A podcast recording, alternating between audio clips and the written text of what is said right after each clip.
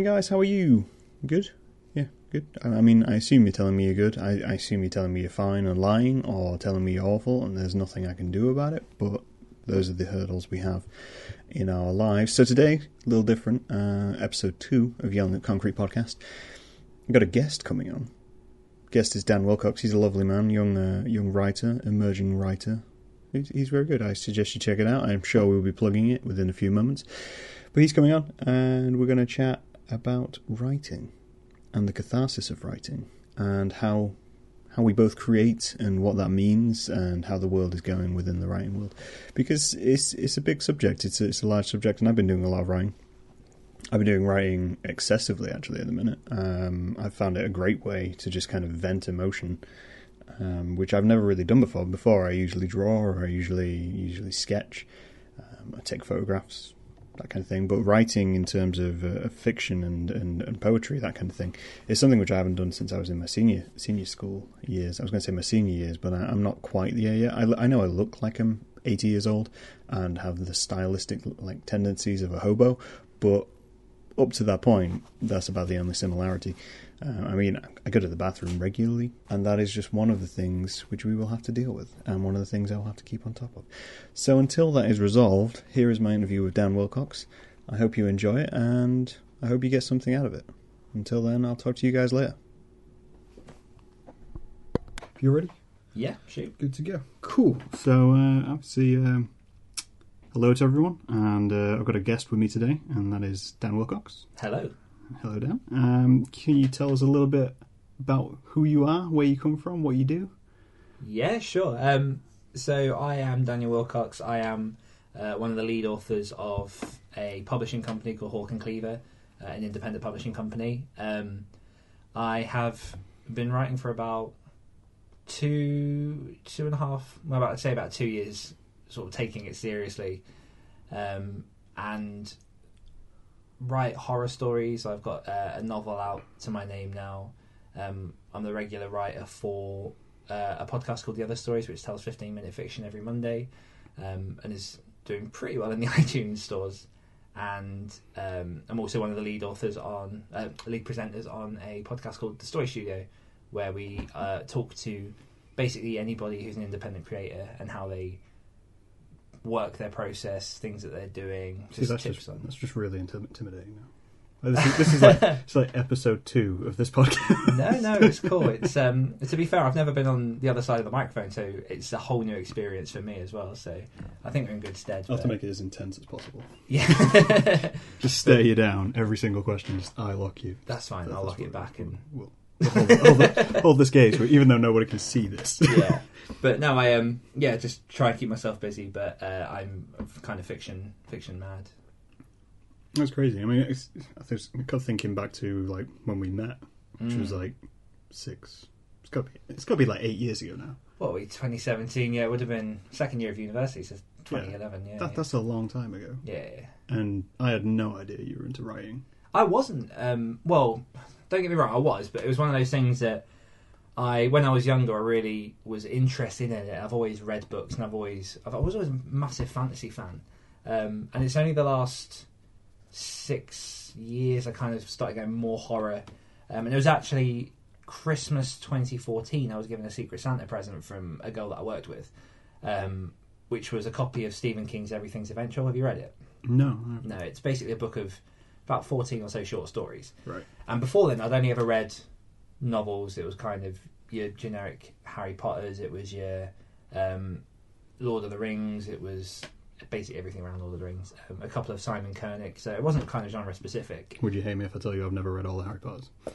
No, I feel judged by a few people. no. I judge you if you criticise them without having read them. I've read. I know a few people that do that. I've read the, the first three. Yeah?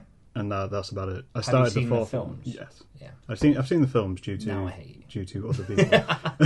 um, but yeah, I- I've I've read the first three. I started the fourth one, and I I couldn't get past the first chapter. Really? Yeah, it just I, I started reading it, and I don't know if it was because I was quite young, but I was so bored to tears by that first chapter that I just Ah. put it down and I I'm never trying to got remember the it. first chapter of It's that the one. one that takes place at like it's not at Hogwarts. It's kind of outside. 'cause It's the Goblet of Fire, isn't it? Yeah. And it's like this prelude story. Oh, it's the Voldemort thing. yeah, and it, it just seemed completely out of context for me, Yeah. and I, I just gave up. I was like, I'm, I'm done with this. This is No, it's fair I- I enough. I mean, I read a book recently which is kind of under the same principle where the first book was fantastic and you follow three characters through it.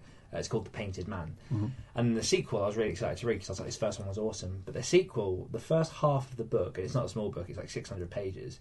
The first half of the book is a, just a character they've introduced and his story up until the point that you were at previously. And I was a bit Right. like, it's a bit excessive. that is a little bit much. Yeah, it was kind of a like half your book. Yeah, but um, no, I read this book of short stories, and then that kind of turned on a flame, and I just thought I'd start trying to write shorts because I was I was an editor uh, for two years for my own company, um, and a proofreader, and had a bit of time between projects. So I was like, I'll just write some stuff, and it kind of just sparked from there. That's cool. Mm. That's, uh, I found that interesting because that's kind of what I wanted to uh, talk about today.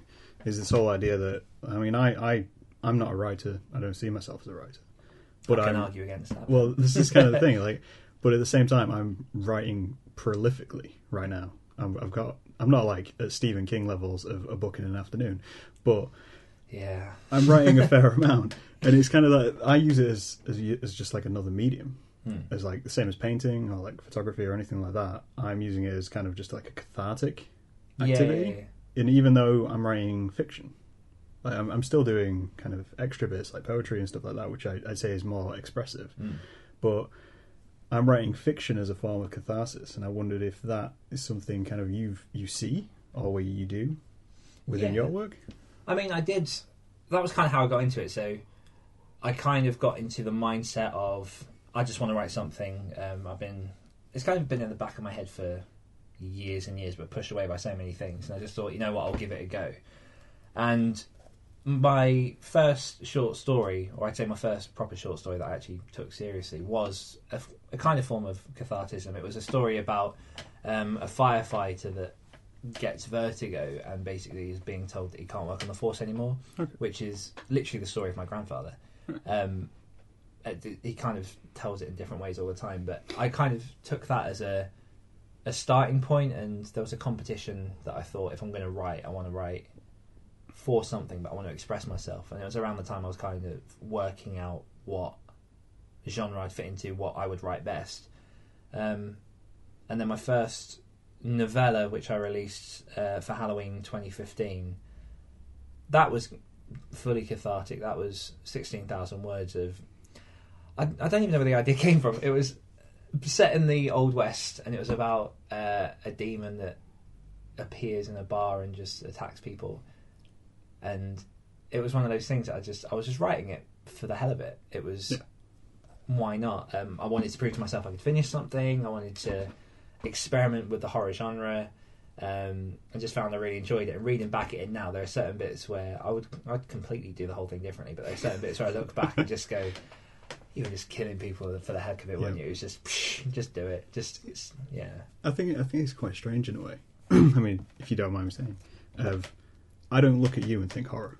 no, I, I just don't. Like it's like I've got another friend who is so into political literature and like maritime literature, okay. and you look at him and you think, nope, you, you kind of just look like an accountant. yeah, I think there's a preconceived look of how people should be. And I mean, to be fair, you look at people like Stephen King Yeah. and you go, he looks a bit creepy. He does look. A bit creepy. Um, people like he does look like the kind of person who would watch you from a window yeah. on a street, and you'd be driving past and thinking, I don't like that guy. I don't know why I don't like that guy, What, but I don't like he that doing? guy. Yeah. What's in his head? You wouldn't want to know what's in his head.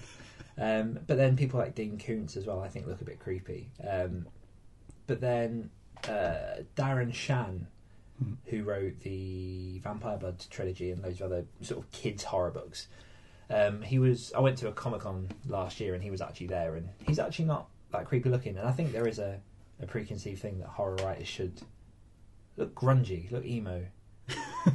but no, Emo? I, don't, I don't know. I feel like guess maybe how I see them. maybe because we feel like they embody their characters. yeah, yeah, you feel like, Like, they've got to be yeah. vampiric. I mean, like you, you kind of look at Neil Gaiman and you think, Mm. Yeah, you, you kind of you look like your characters. Like Yeah. I imagine you, your characters to look Yeah, like yeah. you a lot, leather coats and long hair and all that kind of thing. Yeah, but I tell people that I write horror, and I get the same reaction. And even my partner always makes a point of it scares me the stuff that you write because I'm not that person. Yeah, I think it works both ways. Though I mean, in a way, I think sometimes people look at me and they preconceive the type of things I'd be into. Mm. I mean, obviously, I, I mean, since I dress like I did when I was 16 because of the music tastes I had at the time, which was all heavy and metal and horror and all this kind of stuff. Mm. And I've never grown out of that. So it's kind of the, the way I dress now is a mix of grunge and metal. But people who meet me, I tend to think that they think that that's all I'm into. Yeah, yeah, And then at the same time, I'm like, well, no, I also read like shit ton of classic literature yeah, and find my days, you know, look, I like gardening. Gardening's really ther- therapeutic, I find. Yeah? And it's people are just like, what? I don't get that. I don't understand that. No, yeah, you find that everyone, don't you? People just do judge judge a book by its cover. Yeah. Um, but no, I just I, I mean, I wouldn't have you down as a gardener. No, No. I can knit as well. To be fair, I probably the knitting thing I knew. Right. I think you told me about the knitting thing before. Right. How long have you been doing it for? I don't know. I could knit like. I don't do it often. It's just something. it's like I know how to cross stitch, Just but it's not something which kind of. me. It's like oh, I got the materials around, I can do a little bit of that. Make a little little cozy. two needles and Yeah. a string of yarn. Same with cooking. You know, you just learn to do it, and then you only do it when you need to do it. Yeah, I, uh, I I did a dot to dot this week. And dot to dot. Yeah, my uh, a friend for Christmas bought me a big book of Tolkien dot to dot, and it's like two hundred dots. Yeah. Surprisingly therapeutic, because I found um, since I have started doing all the writing stuff, I've definitely, and I can say this without a doubt, gained a bit of an addiction and become a bit of a workaholic. I'll, Hmm. In the evenings when my son's gone to bed, I'll sit next to my partner and just work on my laptop and just do extra stuff Yeah. in the mornings, at lunch, whatever. And I was kind of at the point this week where I was, I need to take a break, but I don't know what to do. And I saw this book and I just went, I'm, I'm going to draw some lines on some paper and match some dots. And did that for about an hour. See, I don't know. I can't understand that in a way. I mean, it's like when you see those adult colouring books around. Yeah, yeah. yeah. I, I, I sit there and I have literally no idea who would purchase this. no, my It- partner's I could, I could not see myself sitting down and colouring that in. and yet I sit and draw for like three hours. yeah, yeah, yeah. I guess it depends what you're going for. It's a good way to because that's what they're for, isn't it? It's de-stressing. Yeah. So for the dot to dot for me was I, I don't really remember doing it. I've now just got a picture of a swan well, um, and some elves, but it was. but when I came out of it, my my head relaxed a bit because I'm constantly thinking of the next Yeah. thing. I'm constantly looking at. I mean, I've got. Um, not to sound too self-effacing, but I have like work and my son, and then the writing stuff as well. I'm juggling so many plates at the minute that Yeah. sometimes it's nice to put them down and and just have a breather. Yeah, yeah. nothing at all Yeah. in a way. Yeah, I could see that. I don't know. I think maybe I'm just if I if I do that, I always feel like I've wasted time. That's the problem. That That's, that is a constant problem yeah, with and- writing. well, with anything. Really. yeah. I think it's a slow build. So, I mean, in the beginning of my writing, I'd sort of maybe do about 300 words a week and be happy. Hmm. Um, lately, in the last, I mean, to be fair, I'm working on a book at the minute. I'm a little bit because I co-write with good friend Luke Kondor. He, um, we have kind of like soft deadlines, so we say we're aiming to get things finished at this day, and I'm a little bit behind on this Mhm. one. Um, but the last week or so, I've been doing about 3,000 words a day. Um, and that doesn't leave a whole lot of brain room. So when it comes to friends saying, "Oh, let's go for a coffee," I mean, not this, but when a friend says, "Oh, let's go The inner coffee," resentment of being asked on the podcast going gradually. let's let's go and catch up with people. It's um, there is a part in my head where I just go, "Yeah, but I've got this to do, and Yeah. I could be doing this." When sometimes you do have to learn when to say, "No, you need." to live your life you need to take that break. Yeah, Uh, it's it's it, it's tough, but it's finding that balance. Yeah, I think it, I I don't know.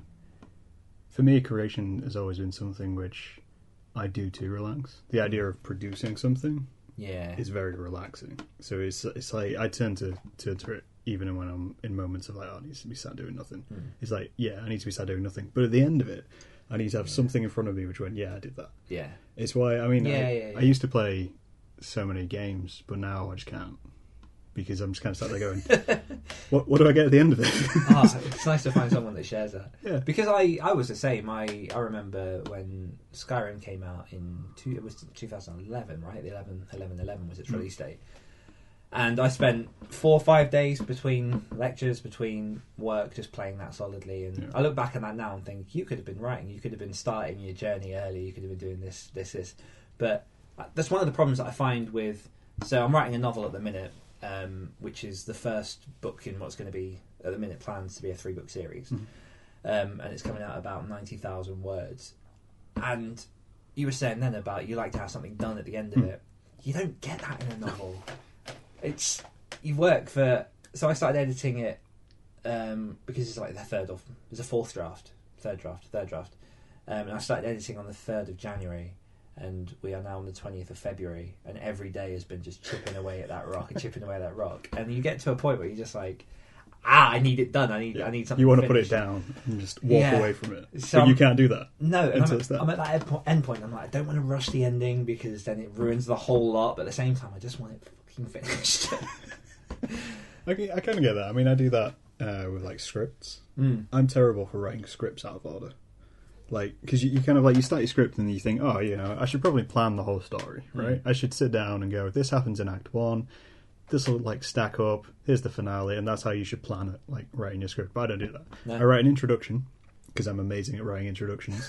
because opening scenes are the easiest thing to write in the world. That's where all your passion is. That's where Yeah, the idea you're like, oh yeah, from. I'm flooding this in. This is great, It's like, and then let's just do this. you get onto scene two, and then you think, ah, yeah, but I what? really want to write that interrogation scene from five like five chapters down the line. so then I just write that scene, Yeah. and then I, I put it to the side, and I never go back to chapter three.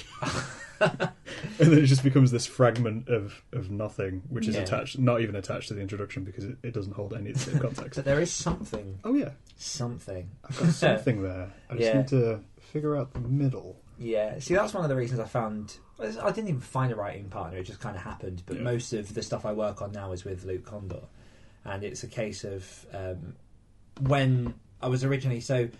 I started taking my writing seriously. I wrote a couple of shorts, I did my novella, and then I got on board with Hawk and Cleaver and kind of helped birth that and get things rolling. Um, but I got to a point where I was like, I want to know, I want my next project one to be good, and one to be the start of something that will make some money. Because at the Yeah. end of the day, that's the whole point of running a business and getting this stuff going. Yeah. And I want to be full time in the future. And I had about three or four different ideas. and I'd started a couple. Um, I'd had ideas for a, a few. But you get to a point where you suddenly go, "This is the idea, Yeah. and this is what you have to stick to, and this is all you're going to write Yeah. until it's done." Which I think is one of the biggest struggles that any writing kind of faces. Like you say, you'll start on a couple of chapters, or I've got three or four stories that I've got about twenty thousand words in, and then went, "Oh, piece of candy," and just and, and jumped across. Um, but when I I started writing with Luke, it was a case of okay, now I'm partly responsible for Yeah. someone else's success. Yeah. And we the the book we recently released, They Rot, was our first attempt at writing a book that was partially written, well, quite a lot written to market. So it was um, short enough that we could write it quickly. It was a, a fast paced thriller. It's a post apocalyptic book, which is quite a big genre at the minute. Um, and it was a case of yeah, I need that first draft done by then, so I can do what I need to do. Otherwise, this doesn't work. So it's good to push along. But I did, and I mean, I still do struggle with idea vomit now. I've got four or five things that I'm desperate to get to that I'm just not letting myself. I'm I'm terrible for that. I've got like right now. I think I've got like nine projects on the go, Mm. And it, it's awful. Yeah. Like there was, I think it was not this weekend, just gone the one before that. I spent the Sunday on my own doing things, Mm. and I was determined to do things throughout the entire day. So I, I set up my day and I said, right, I'm, I'm going to get up and I'm going to start on that project. And then throughout the day, I piggybacked from project to project to procrastinate productively. so I'd start one thing, I'd be drawing and thinking, okay, I can draw this, and then oh, I'll stop that for a bit. Well, if I can write something now, so I write something, and there was doing something. there was like nine projects throughout the day, yeah, and that's terrible. You'll never get anything finished doing it that way, and yeah, I'm awful for it. I mean, Yeah. it's, it's like that. It's not a whole catharsis thing because the way I create is is usually quite uh, emotive, in some sense. That sitting down and going right, I need something which is marketable. mm. I need something which I can make money from, or people will buy. I terrifies me. it's difficult. It's awful. But why does it terrify you? Is it the restriction on, you know, kind of running with your muse, or is it? I mean, there was a fear when I started where I was like, I'm writing something to market. Yeah. If it flops, I failed. See, I don't think that terrifies me. I think what kind of gets to me is I always feel that if I've sold something, I've cheapened what I created. Yeah. There's, there's, a, there's this really pretentious part of me, which is like sits at the back of my head with like a glass of port and some cigars, Yeah. and sits and goes, Plate "What are you cheese." doing with your life?" And you kind of like sat there and going, "Right, so even if I draw something, I could create a poster and I like it, and it's something which I've been aiming to sell because I think you know that'll work great. Mm. As soon as it sells, I'm thinking this isn't art anymore. Yeah. This is just corporate bullshit." Ah. And my brain just goes, "Yeah, you shouldn't be doing this. You should stop doing this. Do something really, really sh- shit that no one will buy."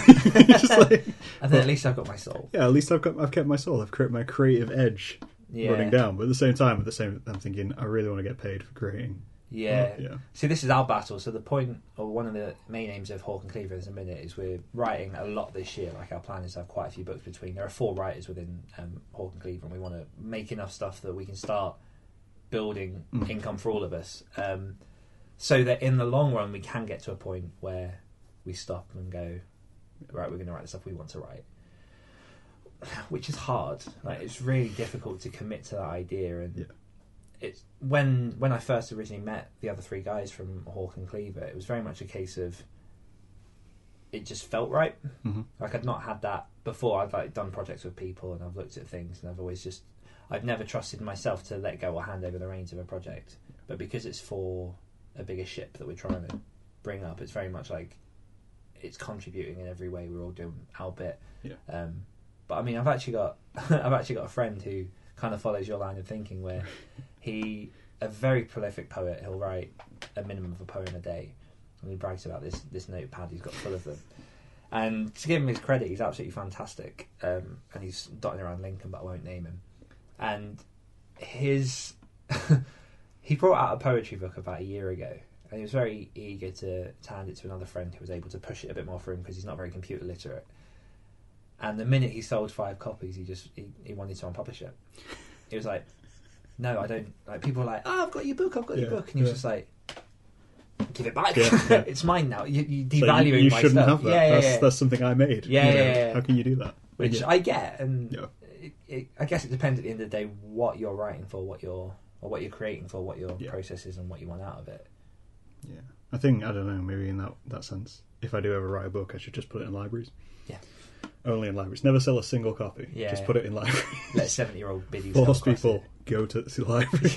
you, you never you never own the book. You're just renting them. Yeah, or you can just just throw random chapters online in different Oh, yeah. forums, That's that's one way to go. and then see if oh, by hundred years down the line people connect it. I should just print it out, make paper airplanes, Yeah, and just fling them from my car every Yeah. once in a while, and then you've got to piece it together. That and if you do piece it together, I will just come steal the manuscript damn it! because they never, never can anyone Sneak your whole story. address into different sections. I'm terrible for that as well. And in sense of, you know, you explain an idea to someone. Mm. Oh no. like, you, you come along and you think, okay, so I've got this, I've got this script, or I've got this this TV show, or I've got this book, and you think, cool, I used to take this, this to someone like a publisher Mm. and go, you should publish this book. I never want to explain the full story because within the stories I do, I never want to tell everyone the whole thing. I just constantly want to put red herrings Yeah. everywhere. So the idea of going and explaining to someone the entire thing all the way through and them knowing the complete story, Defeats the point. yeah, it's like you can't do that. It's like, well, we, Yeah. we need to know that to know if it's publishable. It's like, yeah, but you're not meant to know that. You're meant to read the book. Yeah, read it, damn it, read it. so there, I shouldn't have Yeah. to sit and explain this to you. no, I tried writing the book proposal about uh, a year and a bit ago, and I Yeah. was kind of just well, two years ago. And I was the same. It was. It comes to okay, outline your book, Yep. um, and I was like this, and then oh, but then maybe this, and you're like, no, you have to tell them a story. It's like, oh, but I, you you because you haven't yet released it into the world, you want to hold it back anyway Yeah. and, and not tell the full thing. And it's really difficult just going, kind of going, this happens, this happens, this Yeah, happens, yeah. done. Um, but I'm the same when it comes to just telling people. So people find out that you write and then say, "Oh, what's your book around?" And you've written like thousands of words of, "Oh, this is awesome," and this is like a lovely countryside, and then this happens, and then you just go, uh, "It's about a guy, a dog in Kent, uh, post-apocalypse," and that's kind of it. But I've also found it's it's a case of your audience. So someone who you know, so quite well. So I, I think I could explain my book to you Yeah. more eloquently than I explained it to my nan last week. Oh yeah, definitely. What's your book around? Um, the World's Gone to Hell. Yeah. It's a survival book Yeah. About a guy in Kent. Yeah. Oh, okay. Then she just trots on and makes a cup of tea. I can understand that. I mean, I've given up trying to explain art to my dad. Just trying to explain why why we do things or why you would want to do things. He wants to understand, but at the same time, he won't understand mm. because it's, it's just not there. Yeah, it's just yeah. not quite there yet. I mean, it's like when you draw things, and I mean, I, when I was a kid, I used to draw like really violent things. Like if you if you saw the drawings, you'd be worried. Okay. If these were your kid, my parents were worried. It's like Well- a Rorschach test. It's a knife. Yeah, kind of just like I drew loads of knives, and I always added blood to things, and I I did, I did it because I thought it was cool. There was no, nothing susceptible behind it; it was Yeah. just kind of there. And then my grandson, and she was like, "Why do you add blood to everything?" And I was like, "I don't know, I just do." it's like you never really want to have to explain yourself. You Yeah, just yeah. want someone to accept that and go, "Yeah, that's, that's Yeah. that's It's like when your mother goes, "Is there swearing in your book?" and you just go, "Yes, get over Yes. it." But I know I- loads of people that struggle with that. like Yeah. showing or just putting out to the world. That's why people use pseudonyms and, and pen names just to Yeah. avoid that conflict. Like I know people that write erotica that's they can't admit that to their parents, understandably.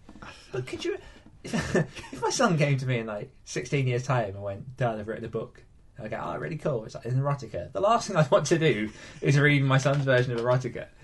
Do you know what I mean? That would be that would be weird. It would, but in some I don't know, some dark part of me would want to read that. I must understand kids these days. just, oh, it's that's even that. large. It's just I just kind of think Oh, it's a pop-up book. I don't think you should ever like as much as you like being afraid of having to explain to someone. I don't think you should ever be afraid to put something out there. Oh, sure, yeah. Like if, you should always just kind of ignore every. I mean, it's something I talked about. And another thing of the amount of people who I know who feel they can only write one genre or Mm. draw one genre, and they're they kind of they feel typecast. And if they did anything outside of that, they would lose audience. yeah. I'm like, that's terrifying. I would never want to be in that situation where I couldn't. I feel like I couldn't produce something and put it out into the world Mm. because it's this is what's expected of me. I'd probably do that more often because of it. Yeah. Because I'd be like, well, no, I'm not going to sit and be in that little line. Yeah, yeah, yeah. So in a way, success kind of worries me in that sense because if you did get published and you went to a publisher hmm. and they say, no, you have to toe this line. yeah, yeah, yeah. You have to be down this. line It's like kind of like when you see boy bands, and they go, "No, no, you can't have a girlfriend because you have to be solo. You have to Yeah. be available for the fans." And you're like, "Well, why would you even want to put yourself in that situation?" Yeah, yeah, It's, yeah. oh yeah, because they're paying you. because the They came along with a bag of money and just threw it at you, and you went, "Yeah, you know what? I'm fed up of being broke."